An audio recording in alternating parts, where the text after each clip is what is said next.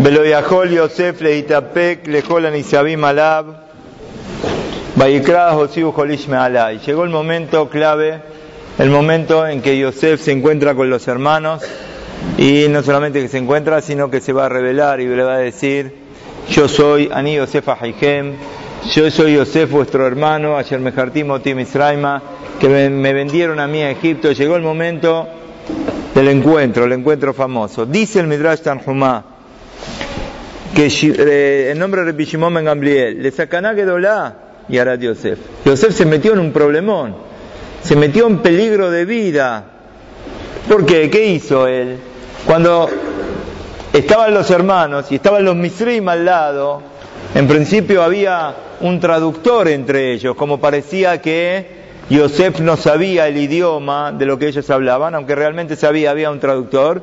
De repente dice Yosef, cuando ya ve que no aguanta más y se va a encontrar con sus hermanos, se va a revelar, no se puede encontrar, o sí, todos afuera. Dice el Pasuk, Beloama todo, nadie estuvo con él, cuando Yosef está con los hermanos, no hay nadie, no hay ningún egipcio, no hay nadie. Viene el Midrash Tanjumay y dice, entró en Sacaná Yosef, peligro de vida. ¿Por qué? Porque si, los hermanos lo matan en ese momento, ¿quién lo defiende? No hay quien lo defiende. ¿Para qué dijo, vos te quedás a solas con una persona, o peor, con varias personas con las que venís discutiendo y están en un tono elevado? Y más aún ahora les voy a decir, yo soy Yosef, el que ustedes me vendieron a Egipto, ¿Para qué Yosef entra en peligro? Dijo Yosef, preferible que me maten, pero yo no le voy a hacer pasar vergüenza a mis hermanos delante de los egipcios. Prefiero morir y no que ellos pasen vergüenza. Mirad la grandeza y la calidad que tenía Yosef Asadik. Y así está escrito en el libro Oriahel. Aunque sea que toda la esperanza de Yosef era poder encontrar al Padre, ¿Cuántos años hace que no ve al Padre? 22 años que no ve al Padre. Está desesperado por ver al Padre, pero no como simplemente una expresión de cariño al Padre, que hace mucho que no lo ve, seguramente que es algo muy, muy importante.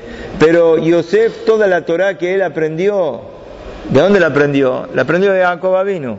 Y en este momento está esperando, bueno, llega el momento que me puedo encontrar con mi papá. Sin embargo, entra en peligro de vida, que lo maten, no interesa nada que dice, prefiero morir, que lejos que estamos nosotros, ¿no? ¿Estás escuchando, Yair? Prefiero morir y qué? Y no hacer pasar vergüenza a otro. Hacer pasar vergüenza a otro, no quiero. ¿Me van a matar? Prefiero que me maten. Esta era la calidad y el comportamiento, David, estás, el comportamiento de Yosef. Vos fijate algo que pasó en los 22 años, una pregunta muy famosa. 22 años que no ve al padre. Pregunta el Orahaim Kadosh. ¿Por qué Yosef, que tanto lo quería al padre, por qué lo dejó sufrir al padre 22 años?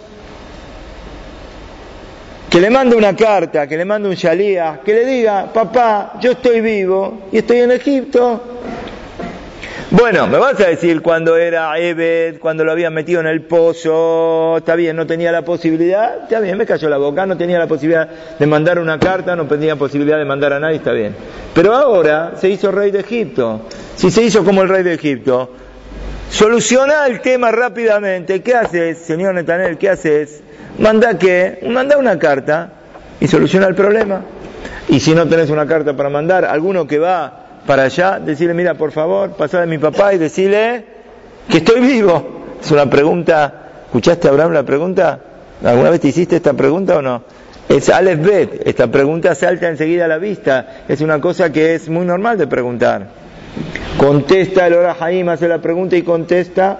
Yosef tuvo miedo que cuando el papá se van a enterar de que, de que los hermanos lo vendieron, se va a enojar con los hermanos, ¿cómo hicieron una cosa así? ¿Cómo lo vendieron? Lo va a maldecir y él no quiere provocarle sufrimiento a los hermanos. Por eso prefiero no decirle a papá, para que papá no se enoje, ¿estás escuchando Shelomo? Para que papá no se enoje y después le va a gritar a los hermanos y los hermanos van a sufrir, prefiero aguantármela y no le digo nada a mi papá. Más aún, está escrito que Jacob vino, escuchen esto, bueno, ahora se encontró, después Jacob vino lo vio a quién, lo vio a Yosef, otro encuentro también muy, muy especial, cuando se encuentra Jacob vino con Yosef, está bárbaro, pero escuchen, hasta el fallecimiento de Jacob vino, no supo cómo fue a parar Yosef a Egipto. ¿Escuchaste lo que está diciendo acá? Yosef, eh, Jacob nunca se enteró que los hermanos lo habían vendido. Más aún, 17 años vivió Jacob en Egipto cuando tuvo que venir. Estuvo, bueno, ahora lo tiene a mano Yosef. Seguramente que va todos los días a la casa, va a estudiar con él, va a hablar con el padre. Yosef no fue en esos 17 años a visitar al padre. ¿Por qué?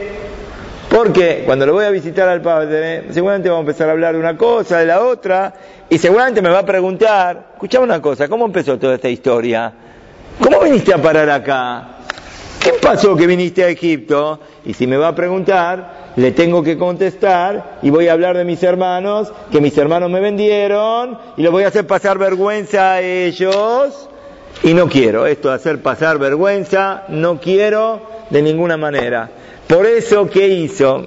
Es increíble esto. ¿Qué hizo? Se quedó después de haber visto al padre 17 años que estaba en Egipto el padre, pero no lo fue a ver para no sea cosa que me pregunte, por eso cuando Jacob vino fallece, ¿qué para allá, señor Félix? ¿Qué para allá? La otra para allá. Vaikra Jacob, manda a llamar a Jacob también, Vaikra no le Yosef. Lo manda a llamar a su hijo. ¿Qué quiere decir lo manda a llamar a su hijo? Porque en estos 17 años que estuvo en Egipto, no fue. Ahí lo manda a llamar. Ahora vos mirá, señor Joel, ¿está acá o no? Vos mirá la grandeza y la calidad de persona, que es algo que tenemos que aprender todos nosotros, todos nosotros en la vida, tenemos que aprender a tener tacto y calidad. Toda nuestra vida, la vida es en sociedad. La vida es que uno no está solo en el mundo, uno está con su novia, con su esposa, con sus suegros, con sus padres, con sus amigos, con sus alumnos, con sus maestros. La vida se vive en sociedad, la vida no es una persona, un ermitaño, ¿sabes lo que es un ermitaño? Uno que se va a un lugar, se encierra él mismo en su mente, no habla con uno, no habla con otro. Esto no es la vida, la vida todos vivimos en forma relacionada con nuestros semejantes. Y tenemos que tener esa clase, José está escuchando usted, tenemos que tener esa clase y esa calidad de saber cómo llevarnos con la gente. No ir al choque con la gente, no ir a pelear con la gente, saber hablar con adinut se llama, con delicadeza, con buenos modales, y nunca que por alguna cosa alguien venga y que pase vergüenza por un comentario o por alguna cosa que nosotros digamos. Tenemos que saber cómo hablar con cada uno y uno en el lugar que cada uno ahí tiene. Vos fijate acá, Yosef Asadí, ¿qué hace Yosef? Se queda 17 años que, escuchen, no solamente, como les dije antes, no solamente para hablar con el Padre por alguna, alguna, alguna cosita, no, estudiar Torah, ¿qué hay más valor que estudiar Torah? ¿Hay más valor que estudiar Torah? Estudiar Torah con Jacob Avinu, señor Ari, si uno estudiaría Torah con Jacob Avinu, ¿qué sería esa Torah? Lo más grande que puede haber. Y sin embargo, Yosef dice, prefiero no ir a estudiar Torah con mi papá, con Jacob Avinu, por si me pregunta y le tengo que hablar de mis hermanos, tengo que hacer la ahora de mis hermanos, de lo que pasó, van a pasar vergüenza. Otro ejemplo, escuchen, miren lo que era Yosef. ¿Cuánto hay para aprender? ¿Cuánto hay para aprender? A veces uno habla con uno y habla agrediendo. Hay un tipo de personas así, que cuando habla, ¿cómo habla, señor Jaime? De repente uno, ¿cómo habla? Agrede al otro. Espera, ¿en qué me estás gritando? Tú me estás agrediendo. serenate, habla palabra por palabra, no ofendas, habla con delicadeza, no hagas pasar vergüenza. A veces uno se quiere hacer el vivo y, gasta al que está al lado, ¿no? Y le hace un chiste al que está al lado, uno pasa vergüenza delante de todo, todos se matan de la risa a cuenta de que del otro que pasa vergüenza. ¿Cuánto hay que cuidarse con esto? Fíjate lo que pasó con la esposa de Potifar. Cuando la esposa de Potifar lo provoca, a Yosef, dice el Pasuk, vaya dejó la ropa. Son cosas que la verdad inimaginables, que, lo que era la categoría de Yosef Asadik. Vaya dejó la ropa de él en mano de ella y se escapó y salió afuera. ¿Por qué le dejó la ropa? Después todo el argumento de la esposa de Potifar, señor Rafi, ¿cuál fue el argumento de la esposa de Potifar? ¿Ves? Acá tengo la ropa, él quiso conmigo. Entonces ahora, él lo que tenía que haber hecho en ese momento, ¿qué era? Sacarle la ropa y salí, escapate. ¿Te vas a escapar? Salí, escapate. ¿Estás Dani o no? ¿Y para qué? ¿Por qué le dejó la ropa? ¿Que no tenía fuerza Yosef? ¿No tenía fuerza Yosef? Dice acá, dijeron Hazal, que cuando estaba discutiendo con los hermanos, si pateó una columna de piedra y la tiró abajo, Yosef, de una patada. Quiere decir que la fuerza de Yosef era una fuerza muy grande. ¿Está, Señor? Y si la fuerza tenía tan grande, ¿cuál es la pregunta, Jaime? ¿Cuál es la pregunta? ¿Por qué no le sacó qué cosa? La ropa de la mano. Dice, no, pero esto es, así dice el Ramban, Nachmanides. Lichvot gibrato lorasale ocio miyadabe kohoa gadol mimena, decir lo tome alab. No quiso forcejear con ella porque le quiso dar el cabot que merece la esposa de mi patrón. Pero, pero esta es una perversa. Al final es la esposa de mi patrón. No quiero hacer una cosa forzada. Prefirió él jugarse a que después le pase lo que le pasó, que lo acusaron con pruebas. No interesa, pero yo no voy a hacer una cosa fuera de lugar. El que lee esto, dice el rab, uno se estremece. Pero como a veces en los momentos de crisis, en los momentos de tensión, uno se permite cualquier cosa. Bueno, caiga quien caiga, yo qué tengo que hacer, tengo que zafar de esto, no me puedo quedar en esto. A veces uno es tranquila, la persona es serena, pero cuando viene un momento difícil, más que caiga quien caiga, yo hago lo que tengo que hacer, a mí que me importa. No, Yosef incluso en ese momento mira la delicadeza con la que se comporta. Más aún, cuando se escapa y sale, el Pasuk dice, vayanos, señor Yosef, ¿está escuchando allá? Vayanos, vayesea Jusa. ¿Qué quiere decir vayanos, vayesea Jusa? Se escapó y salió. ¿Para qué dice vayanos, vayesea Jusa? Vayanos a Jusa. Se escapó afuera. ¿No estaría bien dicho, señor Ari? Vayanos a. ¿No estaría bien dicho? No, el Pasuk dice así. Dice vayanos, se escapó, vayesea Jusa. Y salió afuera. Pregunte al Sefor, no, ¿para qué hay? ¿Para qué repite? Vayanos, vayese, ¿para qué? Que diga vayanos a explica al Sefor, no, que él se escapó de la pieza que estaba con ella. Para que ese Araba no lo atrape, ¿qué hizo? Se escapó. Pero cuando ya salió del peligro de ella, ¿qué hizo? empezó a caminar despacito. Por eso dice, vayanos, vayanos de la pieza. Váyese, que después empezó a caminar despacito. ¿Por qué empezó a caminar despacito? Porque si lo ven corriendo, alguno lo ve corriendo, le va a preguntar, ¿qué te pasa que estás corriendo? Y él va a tener que decir, no, lo que pasa es que la esposa de Potifar me quiso agarrar. Entonces, una vez que salió del peligro, Mirá lo que se cuidó, de caminar despacio, no sea cosa que alguien le pregunte y que le tenga que hablar mal de la esposa de Potifar. Esta es la categoría que tenía Yosef Sadik. Hasta dónde podemos llegar nosotros no podemos entender. Y este tema de Shelole Albin, Penea Rabbim, de no hacer pasar vergüenza al compañero en público, no hacer que el otro se sienta mal, en la Torah está escrito, ¿dónde se aprende? El lugar clásico donde siempre escuchamos cuál es, Señor. Tamar, con Tamar. ¿Qué pasó con Tamar? Tamar con Yehudá. Cuando la iban a matar a, Tamar, ella le manda a decir a Yehudá, ¿sí? Leí Yerel de Loa Yo estoy embarazada del que tiene estas cosas, que tengo acá la prenda, la, la, la, las cosas que me dejó. ¿Qué explica Rashi? Ella no quiso señalar a Yehuda, ella habló en forma en tercera persona. Dijo, si va a reconocer, va a reconocer. Y si no, que me quemen. Prefiero que me quemen en el fuego y no hacer pasar vergüenza a una persona en público. Mirá la categoría de Tamar. Aunque sea que Tamar sabía que ella estaba embarazada, eran mellizos los que tenía. Y estos mellizos que, de ahí quién viene? Viene el Mashiach. Ella se tocaba la panza y decía, Melahim, acá en mi panza que tengo, tengo reyes.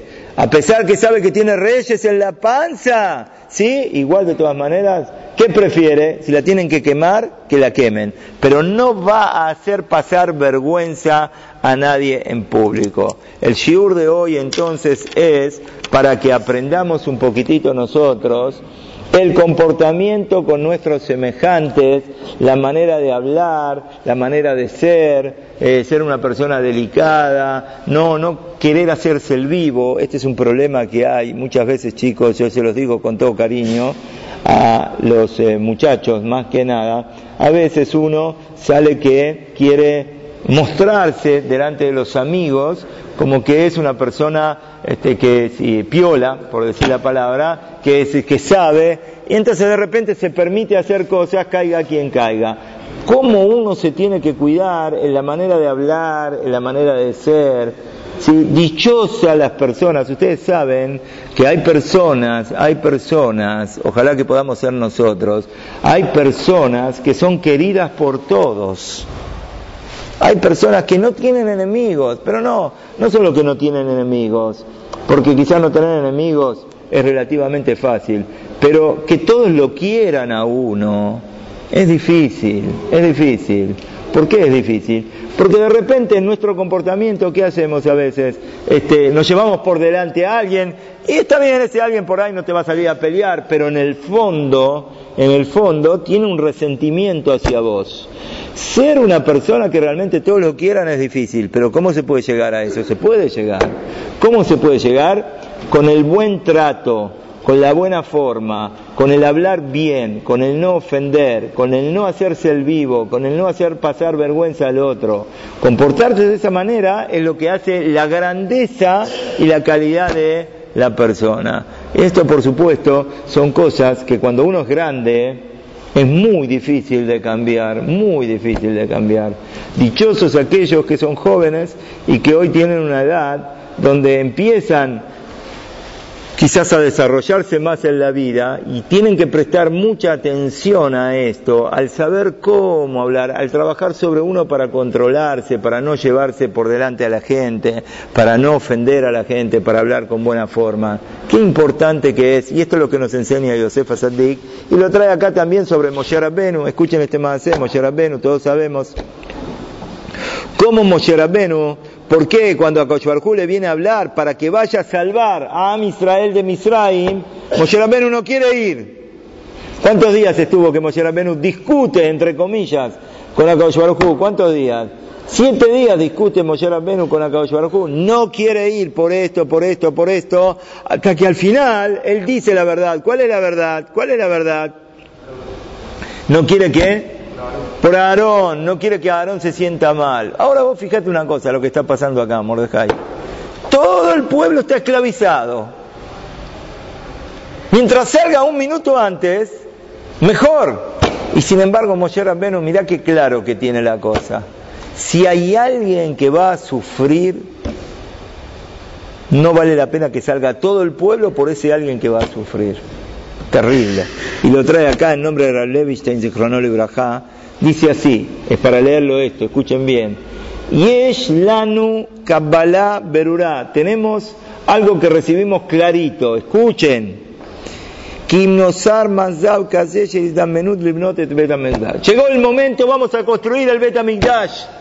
Se terminan todos los problemas, se terminan todas las guerras, se terminan todos los inconvenientes. Llegó el momento, vamos a construir el Betamigdash. Pero, siempre hay un pero pero alguien por X motivo se va a sentir mal de lo que vamos a hacer, sería preferible de dejarlo y de no construirlo. Y uno puede decir, pero este que reviente, que se arregle. No, mirá vos la calidad de la conducta que tiene que tener la persona. Y así cuentan sobre Rab Diskins y Cronol y Brajá, que una vez estaba dando un shiur a los alumnos y el shemosh de él, el que lo atendía, se preocupaba siempre de traerle en el medio del shiur un vaso de té. ¿Para qué? El rab estaba débil, entonces quería que con el té, ¿qué va a pasar? Se va a poner fuerte. Pero como él tenía que le bajaba el azúcar, se llama hipoglucemia, el azúcar le baja y la persona Barbenán cuando le baja el azúcar se puede desmayar y Barbenán, Barbenán es peligroso, se puede morir también, es muy peligroso. Se soluciona muy fácilmente, ¿con qué? Con una cuchara de azúcar, con un vaso de Coca-Cola, con un caramelo dulce, ¿sí? Este tipo de personas siempre tienen a mano cosas dulces en el bolsillo y si en algún momento siente que se están mareando, que se están por desmayar o algo, seguramente es esto que hacen, se lo ponen en la boca y con esto que salen del momento. El Shemot siempre le, en el té le ponía un montón de azúcar para que cuando el rab se cansaba, por lo menos con el azúcar que pasaba, se reacomodaba un poco para cuidar su... su... Un día escuchan los talmidim que la Rabbanit, ¿quién es la Rabbanit? La esposa del Rab, está estremecida, grita, ¿qué pasa? ¿Qué le pasa? ¿Qué le pasa? Dice, no, no, miren, al lado de la pava donde sirvieron el té, hay una cajita de sal. En vez de la cajita del azúcar, ¿qué está? La cajita de qué, Mordejai? De la sal. ¿Y qué se piensa? Entonces esta mujer, seguramente que el shemosh, el que le sirvió el té, en vez de ponerle azúcar, ¿qué le puso? Sal. Justo al revés de lo que necesita. Y acá hay peligro de vida, puede llegar a pasar cualquier cosa. Entonces, ¿cómo mi marido está ahora enseñando? Le dijeron los alumnos, mire, está enseñando y no lo vimos que se sintió mal, no lo vimos que bajó la cabeza. En el momento que tomó el té, lo tomó normal. Así que está equivocada, señora. Usted está equivocada porque seguro que no se equivocó. Lo que tomó es el azúcar. Y se nota que el té está en su forma buena. Pero después empezaron a mirar y se dieron cuenta que la verdad es que el té estaba recontrasalado, como la Rabbaní pensó. Y ahora viene la pregunta, ¿cuál es la pregunta? Eliel, ¿cuál es la pregunta? ¿Cómo el Rab lo tomó y cuando lo tomó, ¿qué pasó? No dijo nada, no tiene que decir, ¿qué hicieron? ¿Qué me dieron? Cuando le fueron a preguntar al Rab, ¿cómo hizo esto? ¿Cómo tomó el té? Señor, el té es pikuach nefesh, está en juego la vida tuya. Si tomas el té con la sal en vez del azúcar, te podés morir. Y sin embargo lo tomaste. Hubiese dejado el té, ¿para qué lo tomaste? Les contestó el rabbi y le dijo, la Gemara dice clarito, no Adam, es preferible para la persona que se tire al fuego y que no haga pasar vergüenza al compañero en público. Si yo hubiese dejado el té, todos hubiesen preguntado, señor Netanel, que hubiesen preguntado, ¿qué siempre toma el té? Yo no tomo el té, ¿qué pasó? ¿Y qué le voy a decir? No, ¿saben lo que pasó? Lo que pasó es que, mirá cómo se equivocaron. ¿Cómo se puede equivocar la persona? ¿Se puede equivocar tan grave de cambiar qué cosa?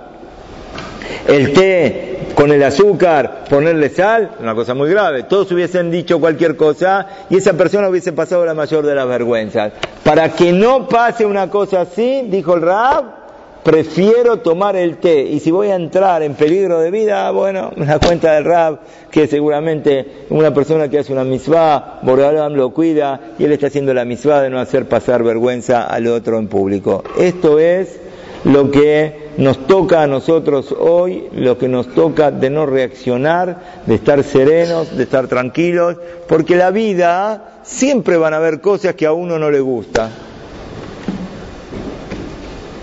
todo lo que tenemos en nuestras casas estamos contentos, siempre va a haber algo que no está bien, siempre va a haber algo que no te va a gustar.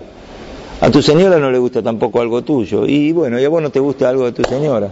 A todos nos pasa en la vida que hay algo así. Vas a estar en el shiur, y bueno, hay algo del Moré que no me gustó como el Moré me dijo, no me gustó lo que el Moré me, me trató.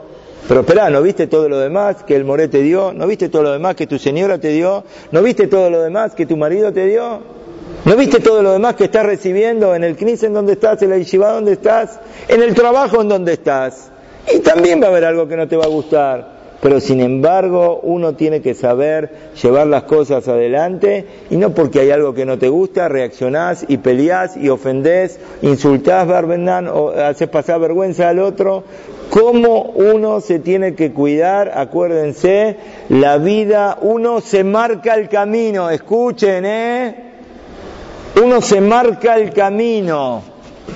Uno se marca el camino. La persona que se lleva bien con todo el mundo, esa persona siempre va a ser querida, siempre va a ser apreciada, siempre lo van a, querer asociar para cualquier cosa que pueda llegar a pasar. Pero cuando al revés, uno es una persona que siempre está en pie de guerra, siempre está enfrentando, siempre está tensionado, siempre está peleando, siempre está con los ojos duros, esa persona no se da cuenta, pero se está él arruinando a sí mismo se están perjudicando. Por eso el ejemplo de Josefa Sadik, que nos quede, señores, tacto, calidad de vida, calidad de vida, la gran enseñanza que Yosef nos hace, me trata Hashem que la podamos aplicar cada uno de nosotros para nuestra vida y que me trata Hashem les Amenu. Amén.